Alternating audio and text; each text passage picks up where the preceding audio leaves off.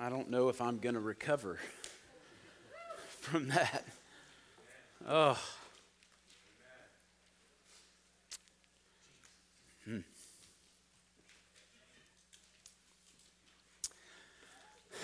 So I've been in this passage for a couple of weeks now.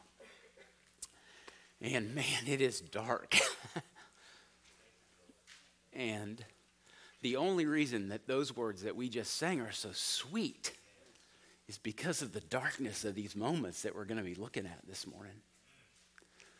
So I, I really want to ask you, um, by God's grace, to sit in it and to let the darkness get your attention. Because as we see that, as we experience that, then the light, man, it is so precious and so life changing. I want to read our passage before I get started. Um, we're in Luke 22, starting in verse 63. Last week, Jeff took us through the betrayal in the Garden of Gethsemane and then the arrest of Jesus. And now we're picking up the story uh, again in, in verse 63. now, the men who were holding Jesus in custody were mocking him as they beat him. They also blindfolded him and kept asking him, Prophesy! Who is it that struck you? And they said many other things against him, blaspheming him. When day came, the assembly of the elders of the people gathered together, both chief priests and scribes. And they led him away to their council, and they said, If you are the Christ, tell us. But he said to them, If I tell you, you will not believe. And if I ask you, you will not answer. But from now on, the Son of Man shall be seated at the right hand of the power of God. So they all said, Are you the Son of God then? And he said to them, You say that I am. And then they said, What further testimony do we need? We have heard it ourselves from his own lips. Short and sweet. An absolute mockery of justice. The, the context for this passage is certainly legal. Um, Jesus was now facing the Jewish judicial system made up of the guards that are mentioned here and a, a, group called the Sanhedrin. We'll look at that in a minute. But as readers, again, I, we're sitting here, we're watching this whole thing unfold, and we're confronted with the universal concept of justice. Like every person in this room knows what that means. Now, we may have a little bit of a different idea of how that works itself out in our lives and in the lives of others, but the idea of justice, you get it. It's in you. I, have given you a definition. I don't know how good it is, but it made sense to me. Hopefully, it will to you. But if we think about just the, the concept of justice, it is societal conformity with objective truth applied impartially to all people. Say that again. Societal conformity, that means there's a sense in which we all kind of understand together what it is. There's an agreement there. And it's based upon objective truth. It doesn't matter what you and I think individually, there is this thing, objective truth, that is true no matter what anybody thinks about it. So it's society gathering around that truth and then applying it impartially to everyone. Lady Justice embodies blind and impartial justice for all people. It is a code of conduct for us in the United States, it's rooted in the Constitution and the Bill of Rights. So, once again, I'm not saying it's inerrant, I'm saying that there is this core that everything else, in terms of what we understand about justice, it all kind of finds its way back to that. Israel had its own judicial code. Um, the Pentateuch, the first five books of the Bible that Moses put together under the inspiration of God, that was sort of the constitution, so to speak, for Israel. That was where they went to understand what justice was all about. Let me give you one example out of Deuteronomy 16. Moses writes, You shall appoint judges. This is under the instruction of God. You shall appoint judges and officers in all of your towns that the Lord your God is giving you, according to your tribes, and they shall judge the people with righteous judgment. You shall not pervert justice. There's an assumption here that they know exactly what that means. You shall not show partiality. You shall not accept a bribe, for a bribe blinds the eyes of the wise and subverts the cause of the righteous. Justice and only justice you shall follow, that you may live and inherit the land that the Lord your God is giving you. So obviously, Jesus, God, establishes the nation of Israel. He gives them a land. He gives them a code of conduct, and he expects them to follow it to the letter. And that, by the time we get to the passage we're in today, has been in place for centuries. So there's no real lack of understanding of how this is supposed to go. We just have sinful people that are in charge of the process. So, again, we're in a legal moment here. Jesus has been arrested. So, what are the rights of the accused? Now, again, I want to help us associate our experience with the experience in the first century. So, the Fifth Amendment in our Constitution, that protects individuals against self incrimination. There are other benefits to that, but that's one of the things that you and I don't have to incriminate ourselves. There has to be evidence, witnesses, all of these other things. The Sixth Amendment affords criminal defendants seven discrete personal liberties. Here's they are a speedy trial, a public trial, an impartial journey, jury, inform, you have to be informed of pending charges, you have to have the ability to confront and cross examine opposing witnesses, those who would accuse you. You have to have the ability to compel favorable witnesses to testify through subpoena. And then finally, you have the right, according to the Sixth Amendment, to legal counsel. We all get that. And if any of those rights were neglected, if you were kept from having those, what would you do? Right? You'd scream it from the mountaintop. You'd post it on every social media platform you could find. My rights have been violated. Jewish law had rights for the accused. Jesus has been accused, he has been arrested. Here's what he should have been able to expect a presumption of innocence. It's almost laughable a public trial held during the day. Multiple witnesses had to be present. Same deal. He didn't have to incriminate himself, there had to be others who could bring evidence against him. He should have had opportunity for defense. Capital cases had to be tried over the course of two days and they could not be tried during a feast or festival. Remember, we are on the eve of Passover.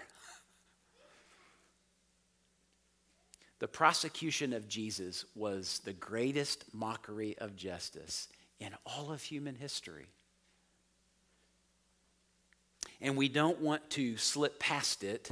We don't want to overlook it. I, we get the cross, we get the resurrection, and we want to rush there, but this is a part of the story, an important part of the story.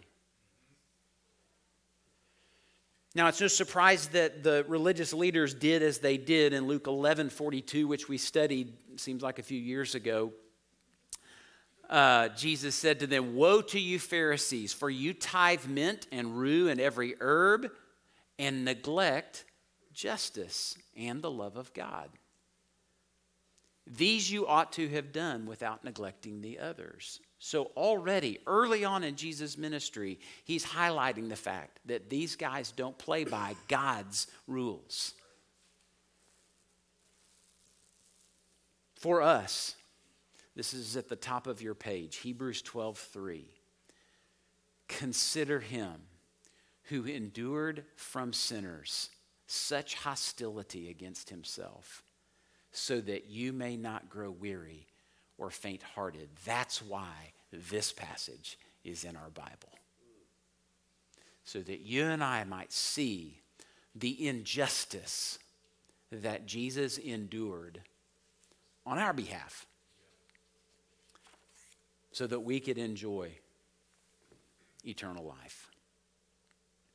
Well, our passage begins with what I have called brutalizers in verse 63. Men who were holding Jesus in custody.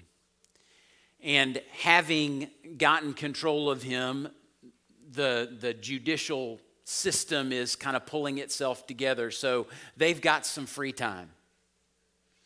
And they choose to use that to mock and beat and blaspheme Jesus based on what we know from the other gospels, um, this, Mark 14, Matthew 26, this would have taken place during the night. So we gave you a little bit of a timeline. Jesus was arrested.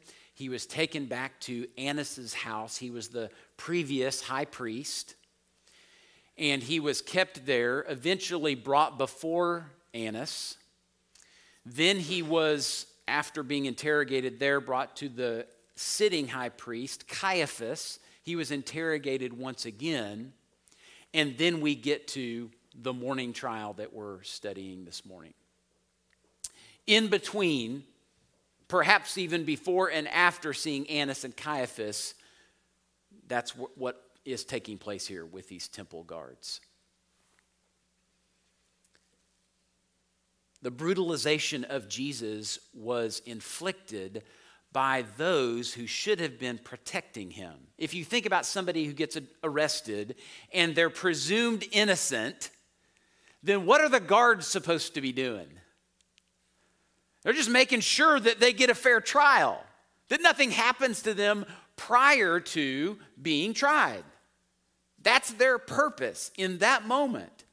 And they do just the opposite. They mock Jesus, which was to ridicule, it was to humiliate. And I, I just got to say, I'll probably say it again. I, we've got to recognize Jesus was fully God and fully man. But he was fully God, the creator of all things the one that had majesty and glory, full of holiness, without sin. All of that is true of Jesus in this moment. And yet they mock him, they beat him. And I, if you haven't seen The Passion, it probably would be good for you. It's about as good a depiction of what that might have been like as I've ever seen. And we don't like to watch it, do we? Because it is utterly humiliating. The guards specifically assault Jesus, the prophet. So they literally put a blindfold on him hit him in the head again and again and again and say, Hey, Jesus, prophesy. We hear you're a big prophet in town. Who was it that just hit you in the mouth? Jesus says nothing, he just takes it.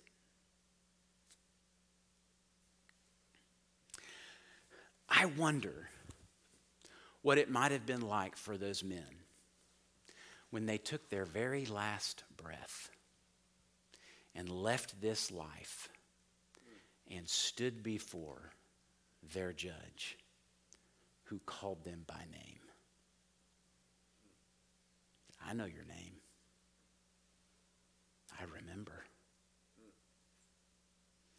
And if they had not entrusted their life to Christ at some point, then they will know him only as their judge.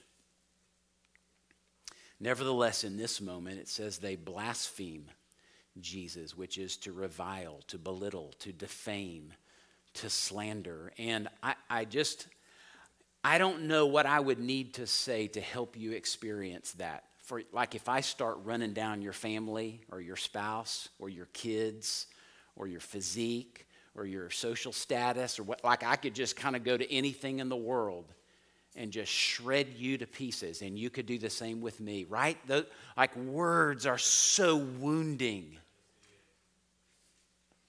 And they just let it fly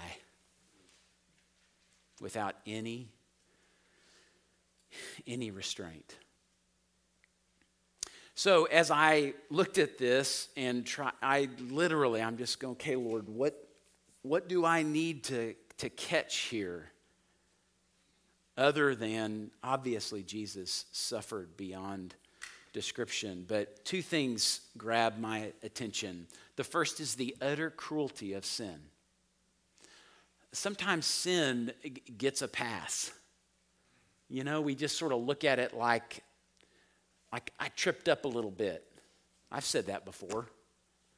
But this really helps us see the ugliness of sin and just how destructive it really is.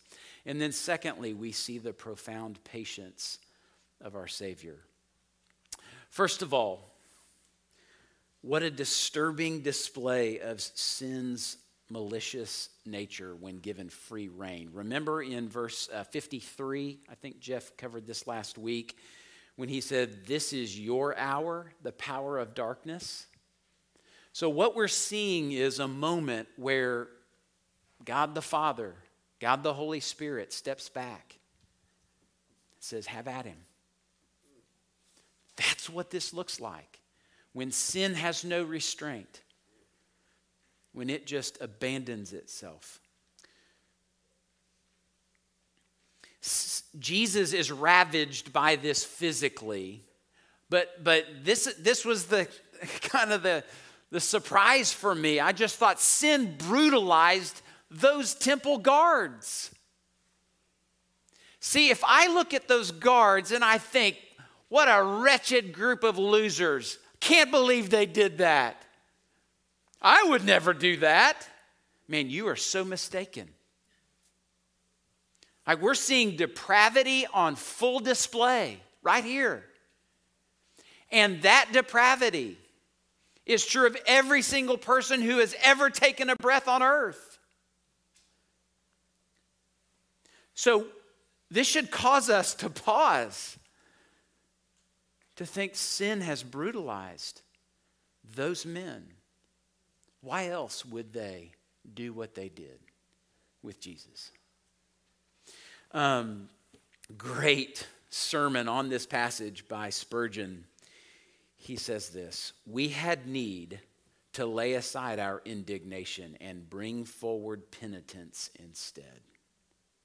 For we also have sometimes smitten that dear face of Jesus. Every one of us.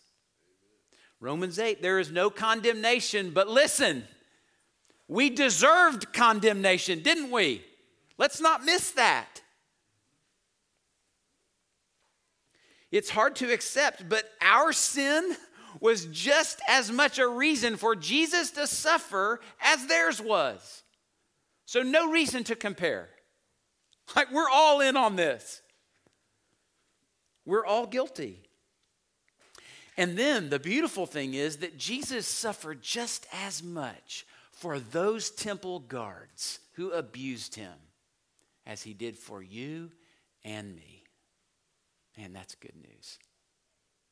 And that really leads to the second thing that stands out here is the patience of Jesus. That word patience is the idea of to stay under, if you can think of just oppression, to stay under faithfully. It's like to not slip out, to not take a safety hatch. It's just to stay under, it is to endure, it's to persevere. Jesus doesn't fight back, he doesn't retaliate, he doesn't speak a word against them. He just takes it. Isaiah 53 7 prophesied this.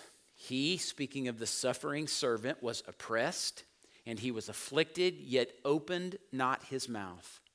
Like a lamb that is led to slaughter, and like a sheep that before its shearers is silent, so he opened not his mouth.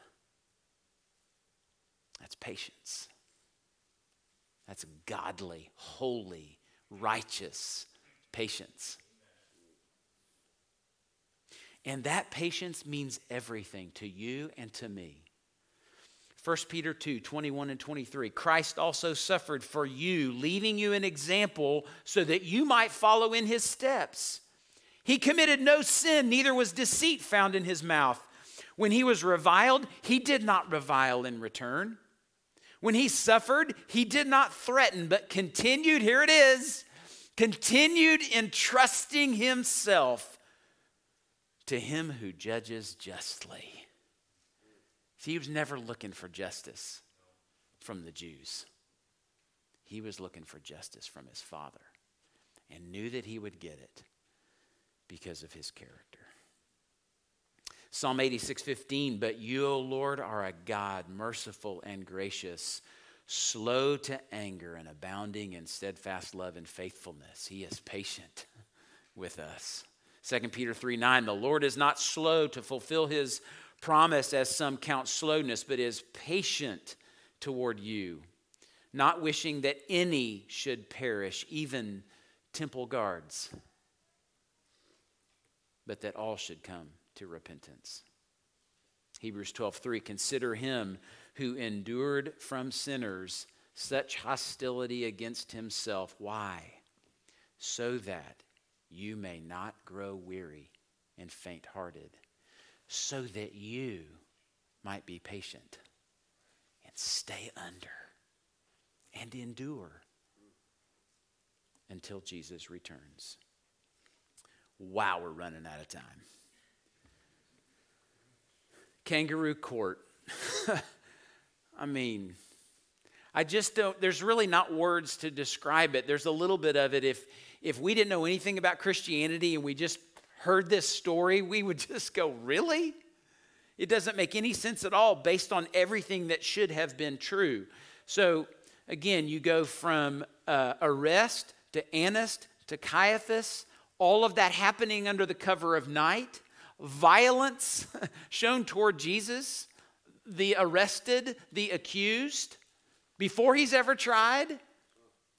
And then what, what's just what's so strange is it's like they feel a need to do something to legitimize what they've what they've been doing.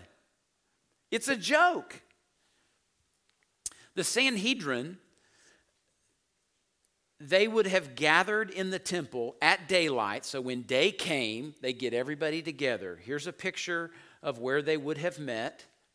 There would have been 71 men, one of which would have been the sitting high priest Caiaphas. And at this point, they're not trying anybody. They've already made up their minds. They've already decided this is a mere formality. So they ask Jesus, If you are the Christ, tell us.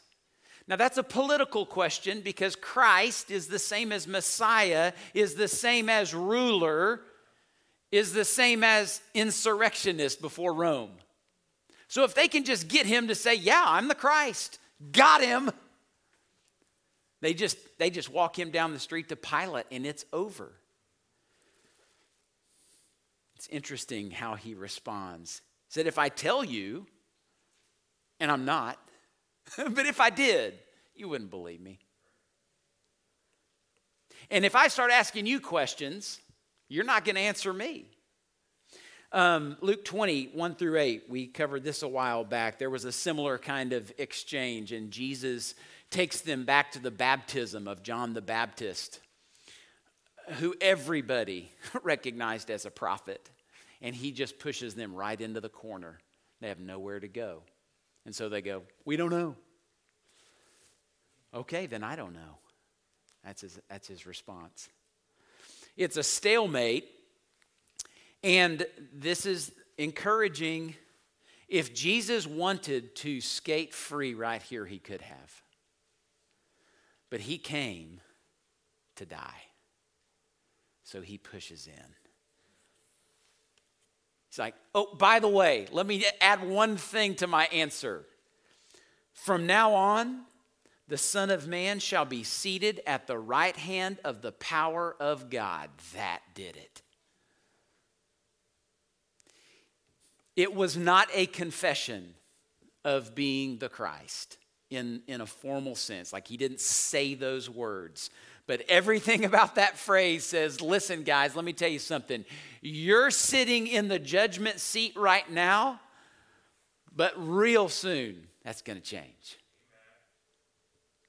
Son of Man would have been. Uh, it's actually Jesus' favorite reference to himself throughout all the Gospels, but he specifically is taking them back to a vision out of Daniel 7. I want to read this to you because these guys know their Bibles. They would have understood exactly what he was saying. Listen to Daniel 7 13 and 14. He writes, I saw in the night visions, and behold, with the clouds of heaven, there came one like a son of man. And he came to the Ancient of Days and was presented before him. And to him, that is the Son of Man, was given dominion and glory and a kingdom that all peoples, nations, and languages, including the Sanhedrin, should serve him. His dominion is an everlasting dominion which shall not pass away, and his kingdom one that shall not be destroyed. He's saying, guys, you better listen up.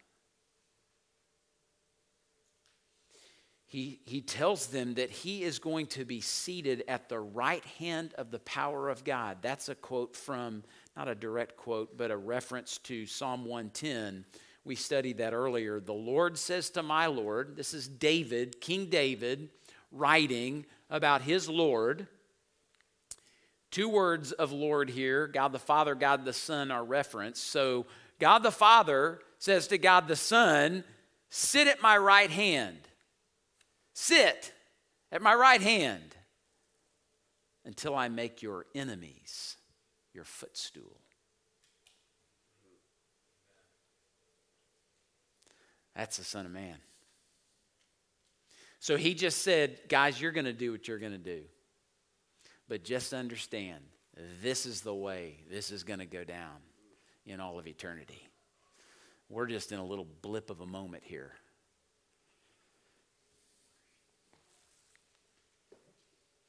Though Jesus claimed an exalted position aside God the Father and suggested eventual authority over this kangaroo court, he still had not actually claimed to be equal with God. So they ask a follow up. They said, Are you the Son of God then? Notice they shift away from Son of Man to Son of God. And he said to them, You say that I am. I just have no idea what that was about. It, I mean, if you read commentators, it's all over the map. He could have just said yes, but he didn't essentially, he's just kind of throwing it back on them. It's like, you guys seem to think that I am. Maybe I am. How about that? I mean, you're the religious leaders of Israel. You're the guys who are supposed to tell everybody else when the Messiah arrives. Maybe I'm that guy. It's a, one commentator said, it's a grudging admission but an unqualified yes. He just doesn't say it straight up. Nevertheless, it's enough for them. So they said, What further testimony do we need? Oh, he's self incriminating again. How about that? That's just the craziest thing. We have heard it ourselves from his own lips. I mean, to the bitter end, they violate every principle of justice. But you know what? If they don't do that, we're not in here singing about his sweet mercy today. I want to ask you just, I, I, don't want this to be some historical lesson. I hope that there's some way for you to find yourself in this story and to see Jesus doing all that he did on your behalf, however you identify with this story. And I hope this leads all of us to this, this place of worship. I mean, the, the worship this morning was so sweet, and it's because I think we had a, a beautiful moment, a glimpse of who Jesus really is. And I hope this text has done the same. So I want to give you a moment to uh, prayerfully consider how to respond, like what might be a next right step, what's a change in your thinking, or even perhaps a change in the way you live. But ask the Holy Spirit to guide you to some kind of application this morning. And then we are going to pray uh, for a few minutes as an elder team with you and for you. But I want to give you just a moment right now to ask the question we always ask when we come to God's Word so what? What difference does this make? in my life? How will I be different as I leave uh, this facility this morning? Okay? Take a moment and do that. Thanks.